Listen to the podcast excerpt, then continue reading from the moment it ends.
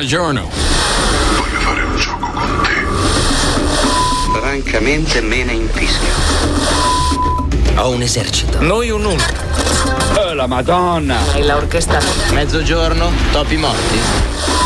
Certo.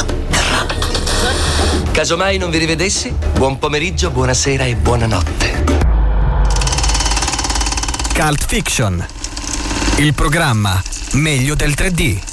Su Unica Radio parte la 22ª puntata di Cult Fiction. Il programma meglio del 3D è approfondimento cinematografico di Unica Radio. Quali sono gli argomenti di questa nuova puntata? A partire dal film che siamo andati a vedere in sala, si tratta del film che porta la regia di Christian De Sica, Sono Solo Fantasmi, con protagonista lo stesso De Sica, Carlo Buccirosso e Gianmarco Tognazzi. Per poi passare all'ospite, si tratta di Francesco Trento, sceneggiatore, che attualmente sta svolgendo una serie di masterclass qui a Cagliari presso il teatro Intrepidi Monelli, e siamo andati a rompergli un po' le scatole. Dopodiché passeremo la parola a Denise, che ci parlerà nelle sue pillole di popcorn questa volta del ruolo dello scenografo. Che cosa fa lo scenografo? Di cosa si occupa e come funziona ora il mestiere dello scenografo? Ce ne parlerà lei, passeremo la parola a lei, alla nostra ragazza di popcorn. E poi in chiusura di puntata, visto che si tratta di una puntata un po' a tema così fantasmico e spiritico, allora abbiamo scelto di raccontare, di ridurre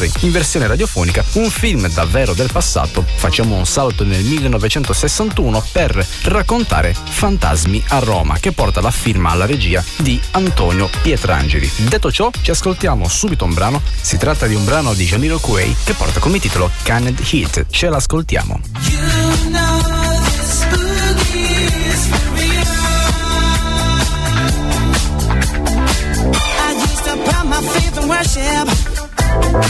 But then my chance to get to heaven slim. I used to worry about the future, but then I threw my caution to the wind. I had no reason to be carefree, no, no, no, until I took a trip to the other side of town. You know I heard that boogie rhythm. Hey, I had no choice but to get down, down, down, down, dance. Nothing else I need by dance. All these bad times I'm going through, just dance. Got candy in my ears tonight, baby. Ooh, I feel the thunder, see the lightning. I know this anger's heaven sent, so I've got to hang out on my hang-ups, 'cause on the boogie I feel so hell-bent. Hey, hey, it's just an instant reaction that I get. I know I've never ever felt like this before. I don't know what to do, but then that's nothing new. Stuck between hell and high water, I need a cure to make it through. Hey, dancing, nothing left for me to do but dance. All these bad times I'm going through, just dance. Hey, got candy in my ears tonight, baby.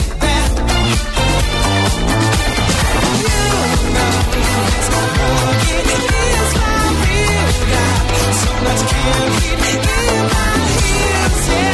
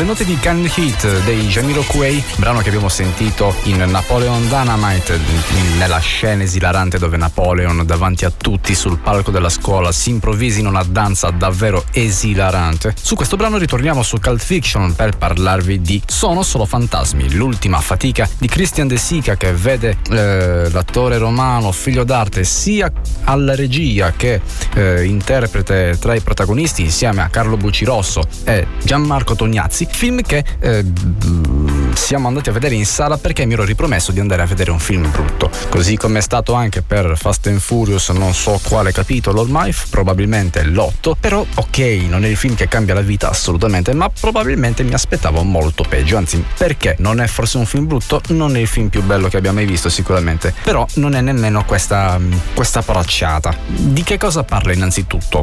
Sono Solo Fantasmi. Abbiamo davanti a noi tre fratellastri che per varie vicissitudini si ritrovano a dover fare società insieme. Che tipo di società? Una società dove possono davvero investigare e inseguire e catturare i fantasmi. Quindi siamo davanti a un Ghostbusters all'italiana, molto all'italiana, molto al risparmio, perché le strumentazioni che avevano i Ghostbusters sono molto all'avanguardia, nonostante siano strumentazioni che abbiamo visto negli anni 80. Ovviamente qua siamo davanti a un'impresa italiana, perciò tutto è molto più rudimentale, è un po' più primitivo, ecco. Il film è degno di nota sotto quali aspetti? Sotto l'aspetto che a Natale non siamo davanti a un cinepanettone, ma siamo davanti a quello che tutti quanti chiamano come l'omaggio di De Sica figlio a De Sica padre, ed è vero, è molto più di un omaggio in realtà, qualcosa di più sentito, è veramente un tributo in qualche modo, mascherato, ben mascherato da film di puro intrattenimento, ed è una sagra praticamente delle scaramanzie, delle superstizioni della nostra penisola, quindi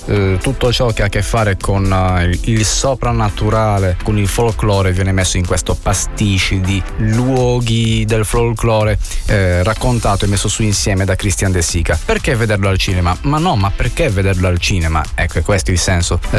Non è il film che merita di essere visto al cinema, probabilmente no, se non per gli appassionati del genere e dei loro protagonisti. Le groupies di Christian De Sica probabilmente non avranno perso tempo e avranno visto il film alla premiere, però è un buon intrattenimento della commedia italiana, questo senz'altro, senza ombra di dubbio va riconosciuto. Non è un film trash, ci sono tutte le voci del vocabolario cinematografico di Christian De Sica, ovviamente, altrimenti sarebbero davvero dei soldi sprecati. E poi vorrei anche spendere una nota di merito per Carlo Buccirosso, che è una nota di merito relativa non a questo film, perché qui in questo film Carlo Buccirosso si esprime come in tutti gli altri film cinematografici che ho visto, tranne che 5 il numero perfetto, dove lì riesce a ricoprire in qualche modo un ruolo che non rientra nemmeno nella sua fisicità, però rende Carlo Buccirosso è, se avete presenti, il piccoletto magrissimo napoletano estremamente stempiato, che probabilmente è sempre stato vecchio, è nato vecchio, e che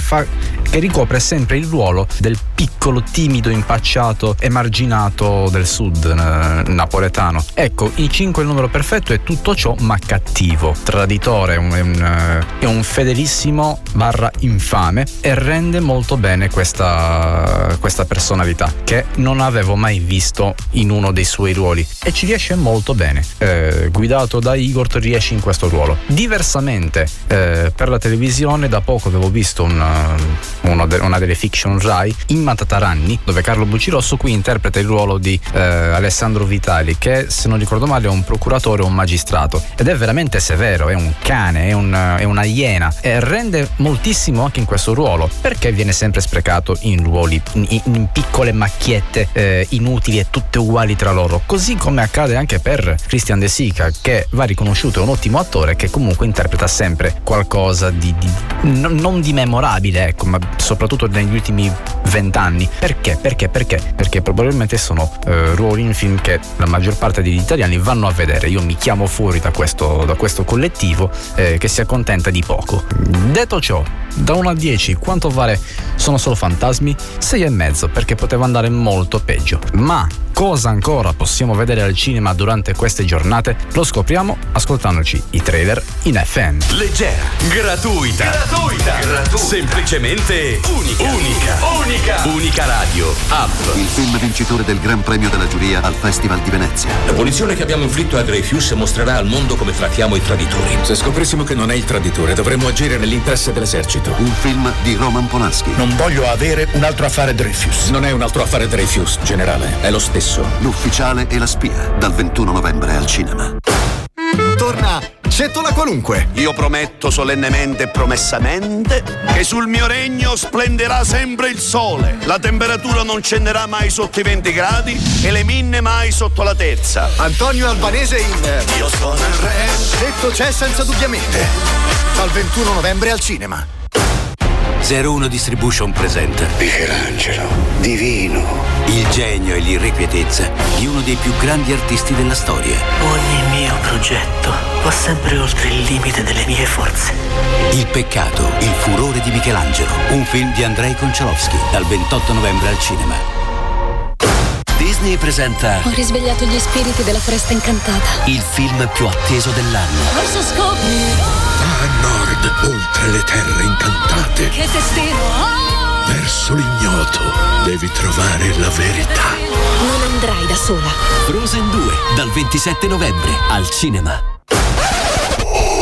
Cult Fiction su Unica Radio. E questi erano i trailer in FM della programmazione che riservano le sale cinematografiche in questi giorni. Abbiamo ascoltato il trailer ancora una volta dell'ufficiale La Spia, in uscita il 21 novembre con la regia di Roman Polanski. Caso storico, il caso Dreyfus, raccontato attraverso lo sguardo molto clinico, molto efficace di Roman Polanski, uno dei registi di discutibile trascorso ma di indiscutibile firma cinematografica, autore di tantissimi bellissimi film. Se non avete visto Rosemary's Baby, recuperatelo insieme anche a Carnage, che sono molto diversi tra loro ma entrambi bellissimi. Poi abbiamo ascoltato anche il trailer di Cetto C'è senza dubbiamente. La satira di Antonio Albanese colpisce ancora una volta con il personaggio di Cetto, che questa volta diventa imperatore del sud. Siamo curiosi ma fino a un certo punto. Poi abbiamo ascoltato anche il trailer di Frozen 2, il segreto di Arendelle, in uscita il 27 novembre. Rischieremo di andare a vedere un film d'animazione per bimbi, ma non solo. Ne sentiremo parlare a lungo. Ancora una volta, probabilmente per i brani bellissimi che raccoglie questo musical d'animazione del luogo dove nascono i sogni. E poi ancora un trailer, abbiamo ascoltato Il peccato, il furore di Michelangelo, in uscita il 28 novembre con la regia di Andrei Konchalovsky. Siamo davanti a un biografico drammatico, storico, una coproduzione italiana e russa, distribuito da 01. Promette molto bene. Abbiamo sullo schermo Alberto Testone e Orso Maria Guerrini che promettono veramente tanto.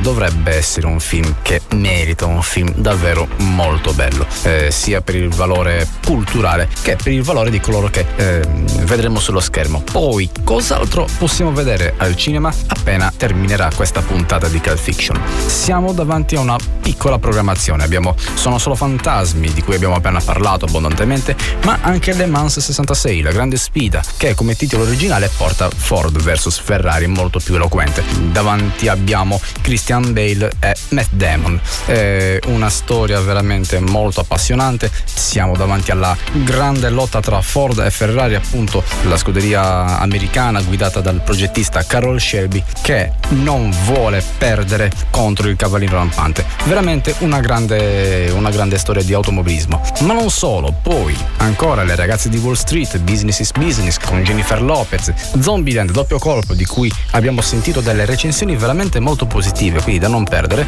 Ancora Joker, che sta contando soldi come se non ci fosse un domani. Poi Gli uomini d'oro, la crime all'italiana, Parasite, di cui parleremo senz'altro la settimana prossima. E poi ancora Motherless Brooklyn, con la firma di Edward Norton Norton alla regia, e poi il film uscito qualche tempo fa, qualche mese fa, per chi se lo fosse perso, per chi lo vuole vedere ancora, bellissime. Detto ciò, ci ascoltiamo un altro brano prima di passare all'intervista con il nostro ospite Francesco Trento, che siamo andati a disturbare durante la masterclass di sceneggiatura tenuta al teatro Intrepidi Monelli. Ci ascoltiamo Night Call di Kaminsky e Love Fox tratta da Drive. Tell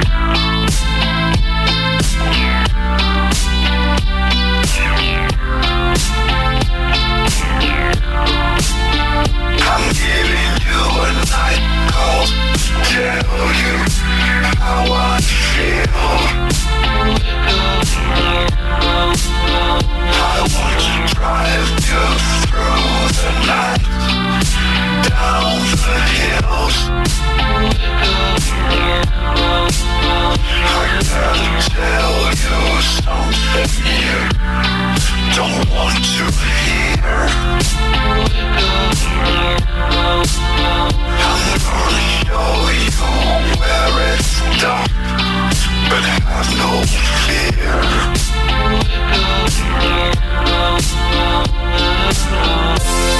There's something inside you,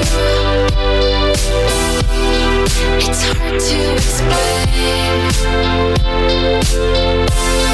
They're talking about you, boy, but you're still the same.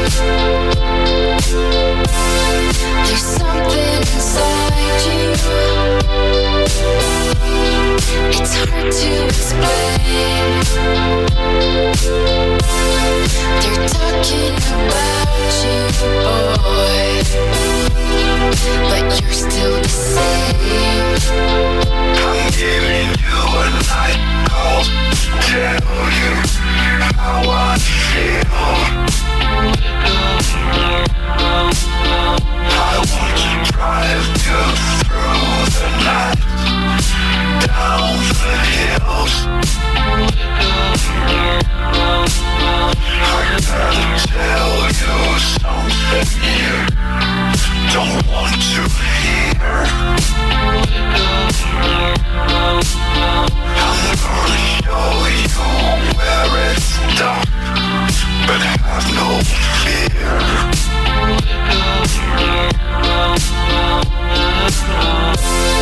There's something inside you, it's hard to explain. They're talking about you, boy, but you're still the same. There's something inside you,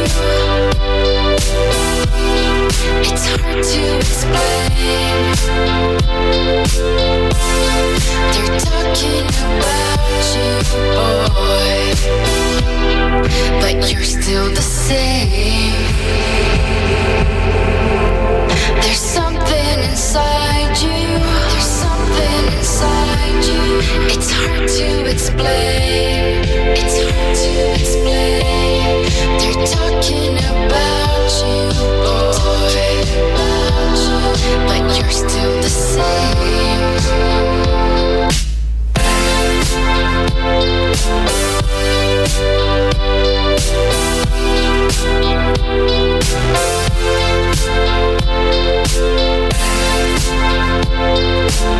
La voce che sentite sarà quella di Francesco Trento, che in questa occasione si trova al Teatro Intrepidi Monelli per la masterclass di sceneggiatura. Benvenuto Francesco, come stai?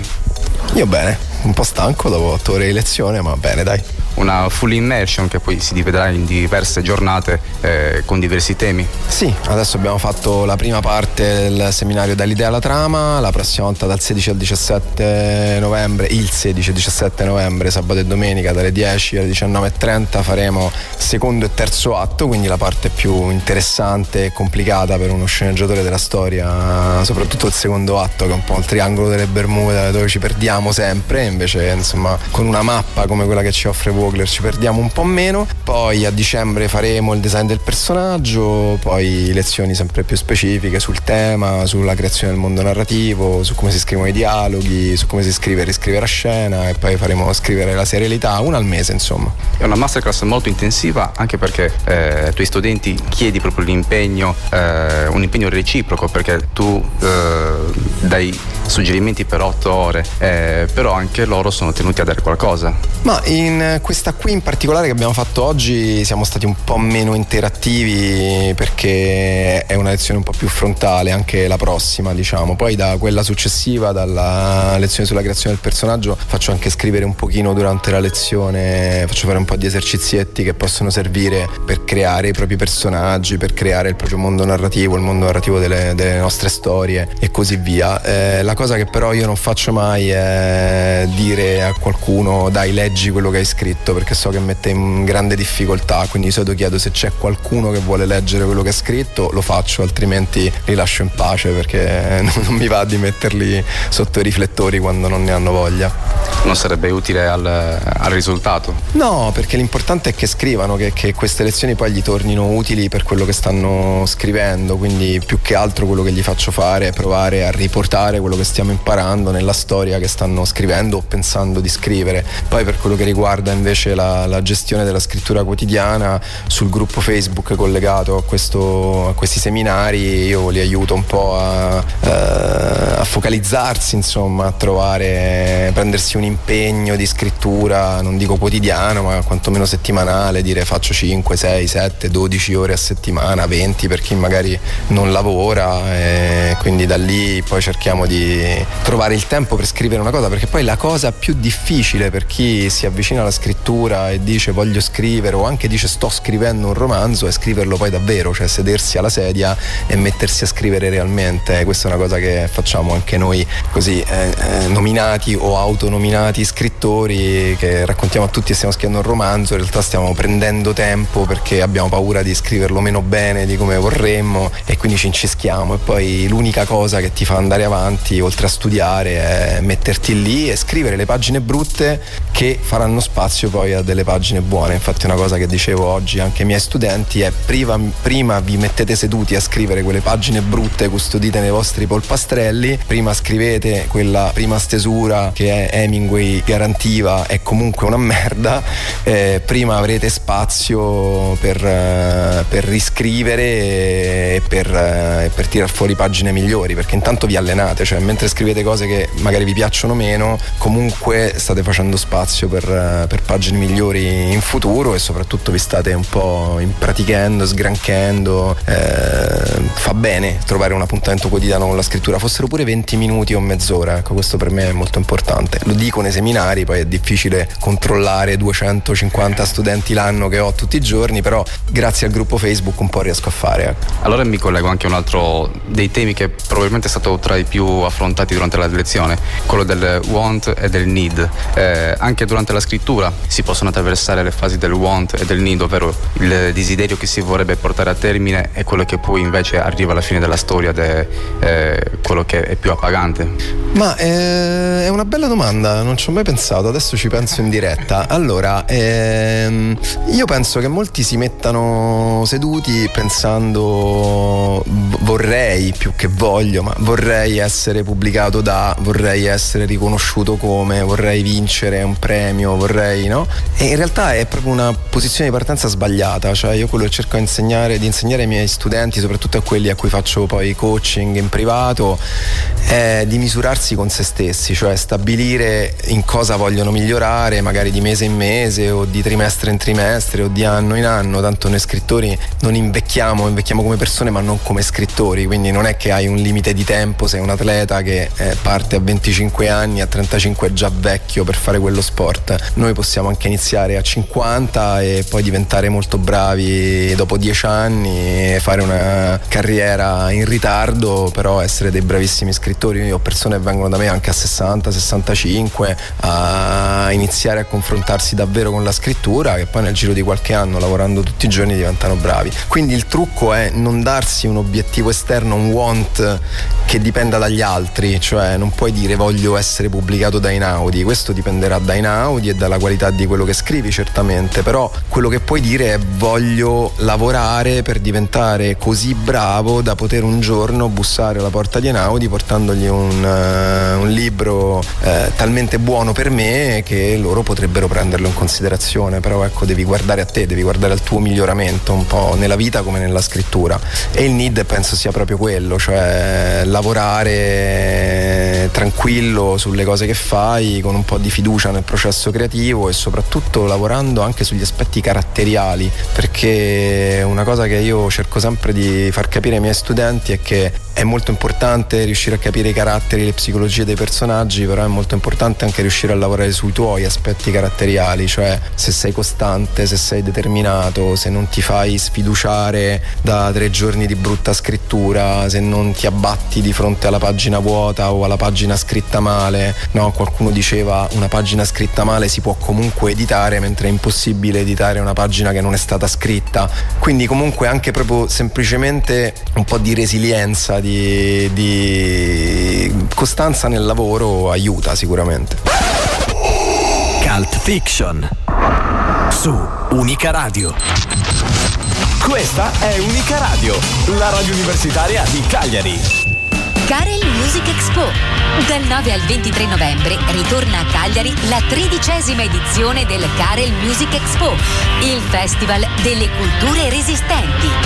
In programma i concerti di Stuart Brightwhite, dei Mogwai, Kmon Tigre, Julie Sidecut, The Winstons, Alpine Dweller, Joy Collins, Matthew Frederick, La Città di Notte, Luigi Frassetto, La Pioggia, le installazioni di Makoto e Daniele Spanò, le performance di Rugiada Cadoni e tanti altri artisti da tutto il mondo, protagonisti di un'edizione che quest'anno si riconosce nel tema generazioni. Musica di qualità, ma anche cinema d'autore in collaborazione con Skepto, incontri, laboratori, degustazioni e altro ancora nel programma del Festival Internazionale organizzato dalla cooperativa Vox Day. Anteprima sabato 9 novembre al Fabric con Stuart Brightwhite e Perry Frank. Il resto del programma dal 21 al 23 novembre all'Exma di Cagliari. Infoline e prevendite 070 84 03 45 www.voxday.com. Quest'anno la settimana del Black Friday su Amazon avrà nuove offerte ogni giorno. Ci saranno più. E vai, lo adoro. La settimana del Black Friday sta per arrivare su Amazon, con tutto quello di cui hai bisogno in offerta. Dal 22 al 29 novembre. Disponibilità e condizioni delle offerte su Amazon.it.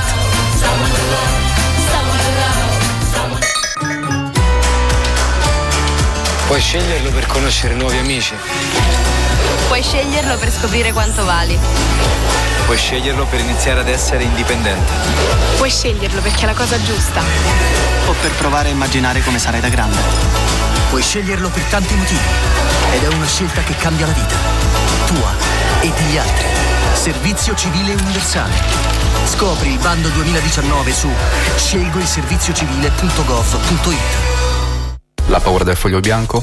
Ma in realtà secondo me è un po' una leggenda. Il foglio rimane bianco finché non ti metti seduto a scrivere. Il massimo che può succedere se scrivi è che scrivi un foglio pieno di cose brutte, però bianco non rimane. Io anche una cosa che dico ai miei studenti è: se dovete affrontare una scena che non vi viene, iniziate a scrivere un'altra cosa. Poi quando vi siete sgranchiti le dita, avete scritto per un'oretta, allora tornate a quella scena e vedete se a questo punto qualcosa vi viene, che è un consiglio che dava pure Chuck Palahniuk, ma anche moltissimi altri. Allora lui diceva: ok, caricate la lavatrice, iniziate a scrivere. Se quando è finita la lavatrice ancora state facendo schifo, ok, andate a stendere i panni. Però nel frattempo magari avete preso un po' lo slancio e state iniziando a scrivere qualcosa di decente. Secondo me il concetto è proprio superare la paura, perché la cosa che blocca più gli scrittori e che gli fa avere questa sindrome della pagina bianca è proprio il fatto di non riuscire a mettersi seduti perché hanno paura di rimanere con la pagina bianca. Ma in realtà se rimani con la pagina bianca che succede? Niente, ti controlla qualcuno? No,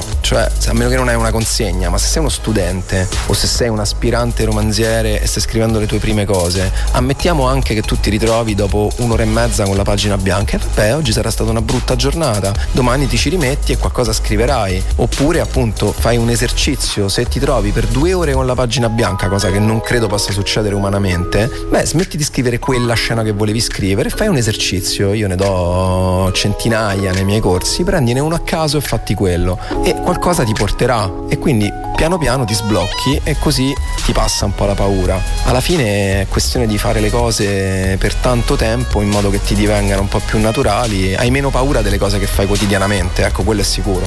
Abbiamo parlato anche dei mentori, in questo caso durante queste lezioni tu sei il mentore, a tua volta avrai avuto dei mentori, magari anche dei mentori negativi?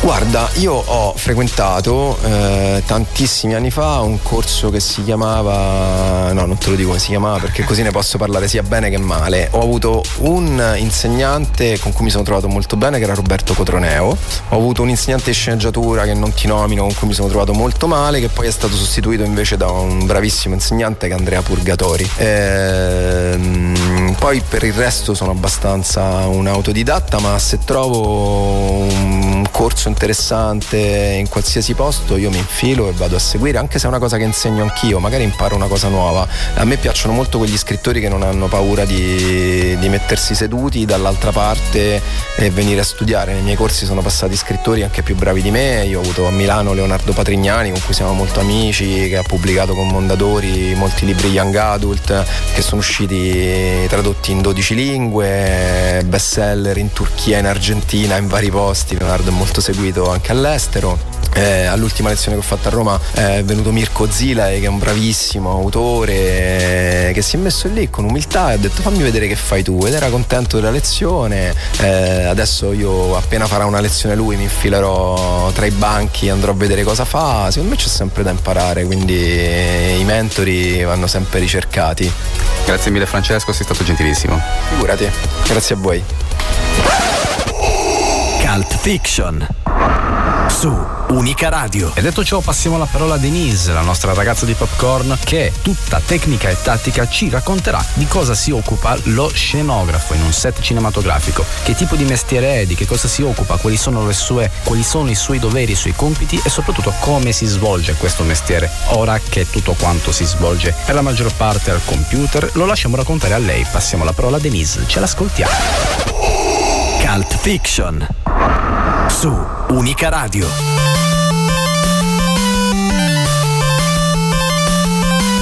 È tempo di popcorn, pillole di curiosità, consigli e nozioni per scoprire in retroscena i misteri di film e serie TV, per vivere il cinema da dietro lo schermo.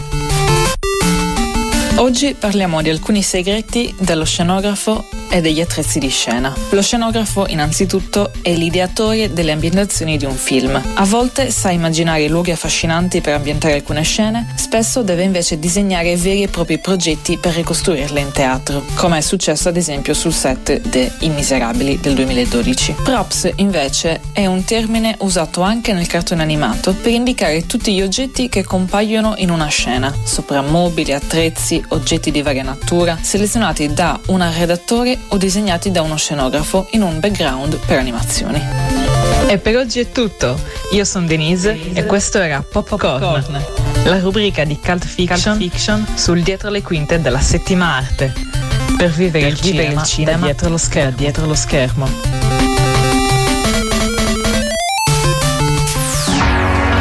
Questa radio fa parte del circuito Raduni, l'associazione italiana degli operatori e dei media universitari.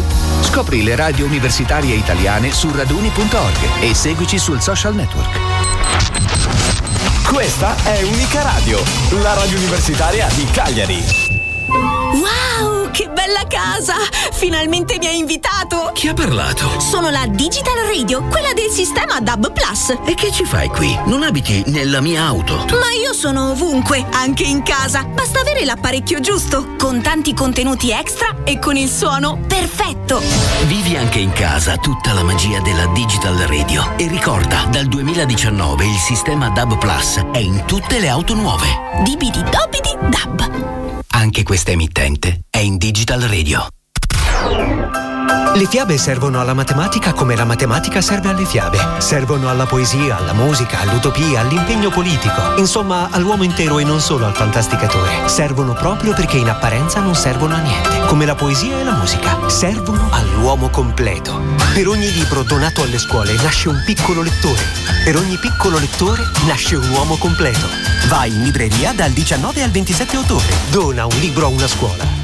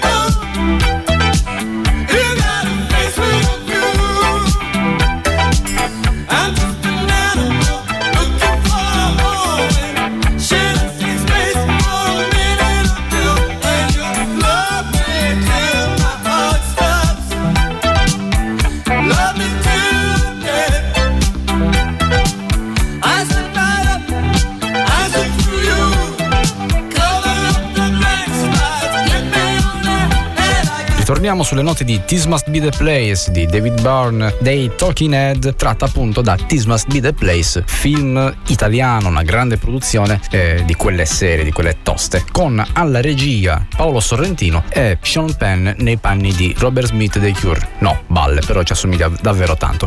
Un uomo che va a caccia di nazisti, un film bellissimo, spettacolare, da vedere se la trama vi sembra così strana. Siamo giunti quasi alla fine della puntata, il momento della riduzione radiofonica di un film cult, forse non è così un cult, ma un film da scoprire. Oggi proponiamo dal 1961 Fantasmi a Roma, in una puntata un po' così spettrale, fantasmagorica. Di che cosa parla? Innanzitutto la regia è di Antonio Pietrangeli, con un cast tutto d'eccellenza. Vediamo infatti Marcello Mastroianni, Sandra Milo, Alessandro Gassman, grandi nomi per un grande bellissimo film, veramente un piccolo gioiellino. Che cosa racconta? Ci sono dei fantasmi, appunto, secondo il padrone di casa, di una grande casa principesca. Infatti si tratta di una famiglia nobile, un po' così, un po' ridotta a vivere alla giornata, un po' contando i centesimi, e il principe che vive in questa casa è niente poco di meno che Edoardo De Filippo, che è convinto che a casa sua ci siano dei fantasmi, e in effetti è proprio così. Un film sul soprannaturale, tutto italiano, che esce negli anni 60, è veramente qualcosa di originale, soprattutto per i tempi. Questo film racconta in maniera molto delicata, molto poetica, molto un po' così naif, come si comportano questi fantasmi, tutti legati tra loro a livello familiare, che morti in circostanze tragiche rimangono incastrati a casa loro, proprio dove hanno vissuto praticamente per sempre. Cosa succede? Lo scopriremo ascoltando la riduzione radiofonica Fantasmi a Roma del 1961 di Antonio Pietrangeli. Ce l'ascoltiamo.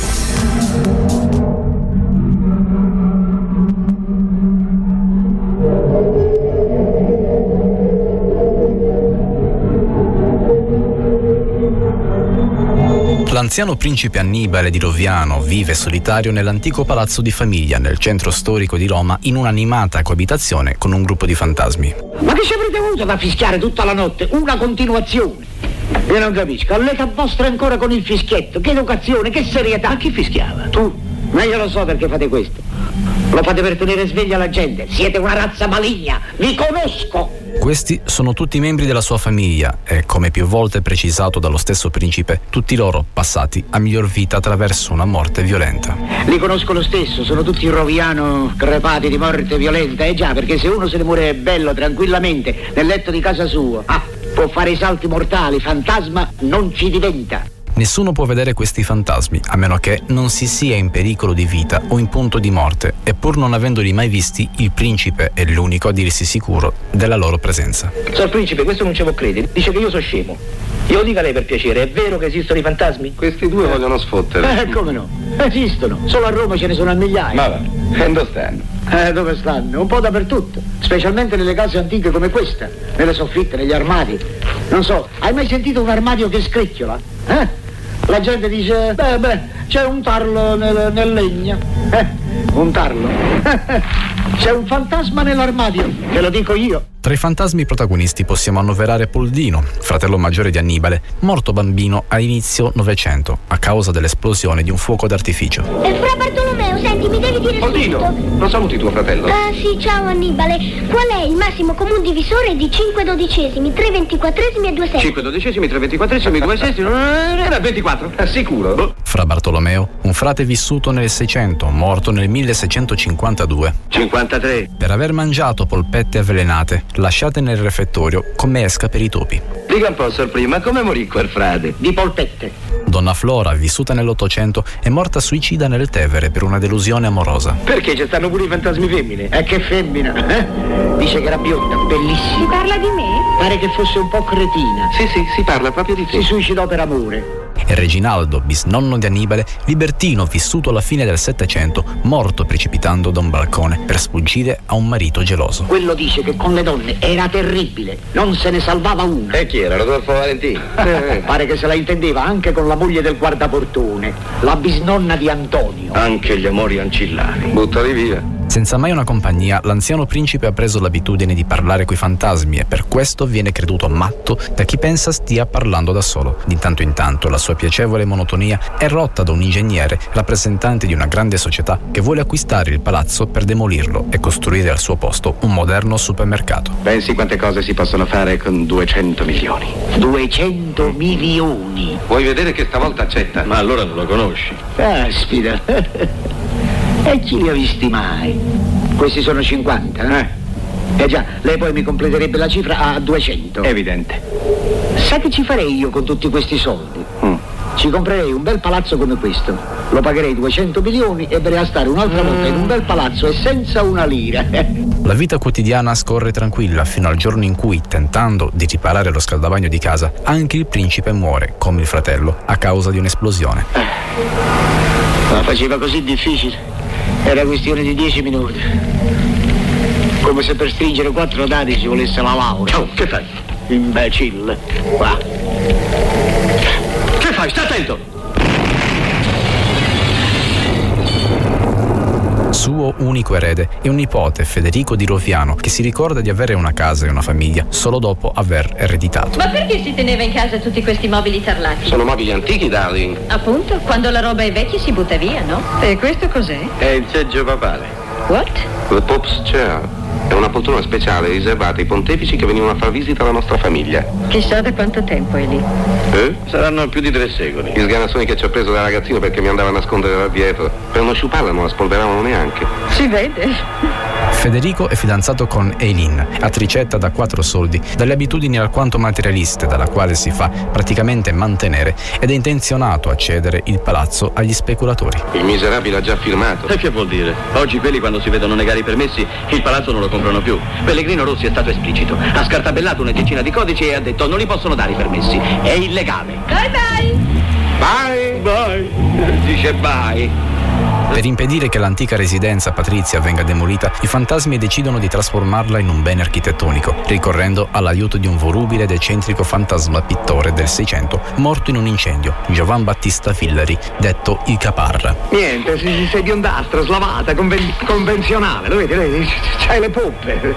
Venere è fuoco in una colonna di ghiaccio, il fuoco arde e il ghiaccio non si scioglie. Comunque spogliati, dai. È una fissazione, non la puoi fare vestita. Venere vestita diventa una serva. Forza! Si potrebbe fare un soggetto. Sacri. Io mai fatto soggetti sacri.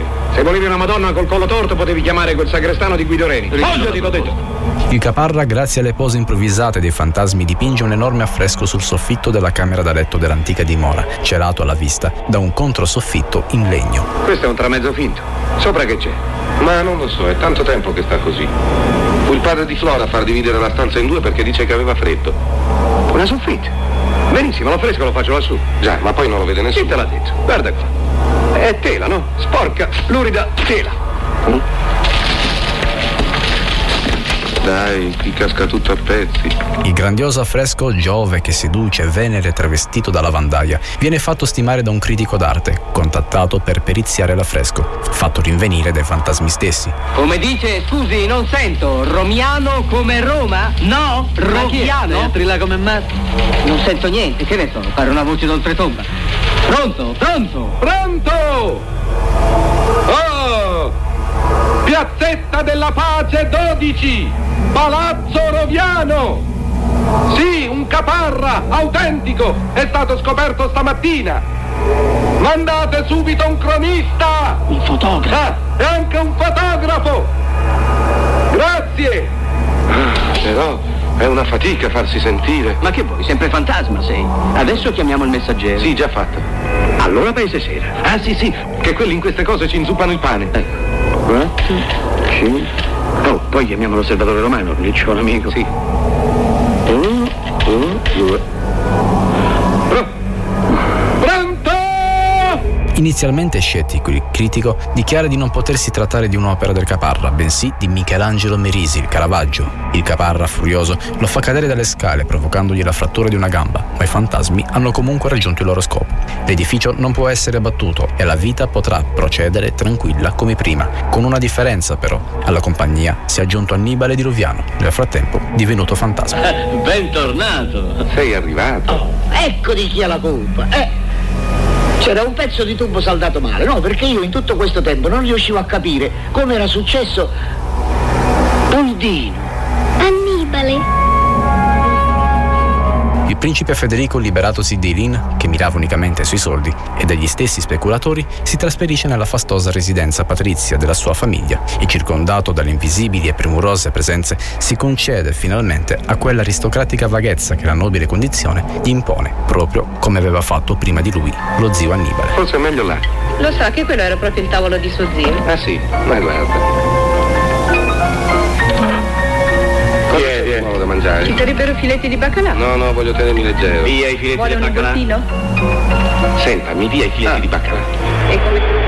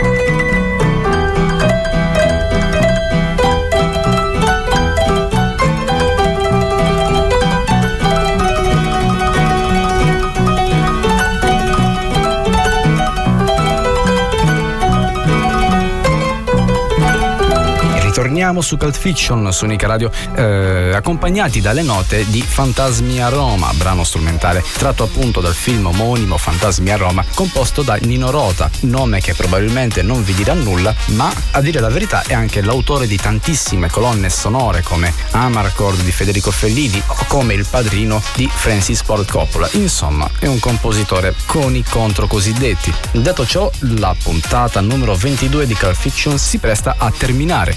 Prima di salutarvi vi ricordo come seguire Unica Radio. Attraverso il sito www.unicaradio.it potete seguire le dirette della nostra programmazione, scaricare i podcast e seguire le news attraverso i nostri articoli e le nostre attività, ma non solo, scaricare anche l'app gratuita per dispositivi iPhone e Android. Unica Radio e Cult Fiction sono anche su Facebook, nelle pagine omonime, costantemente aggiornate con tutto ciò che concerne le nostre attività. Inoltre Unica Radio è talmente social che anche su Instagram e su Telegram, attraverso il canale Cagliari Eventi, sempre costantemente aggiornato su ciò che combiniamo dentro e fuori dalla redazione. Cult Fiction, puntata numero 22, termina qui. Torre Seduto vi dà un abbraccio, un bacio e vi dà appuntamento a martedì prossimo, sempre alle 20, sempre su Unica Radio. Ciao.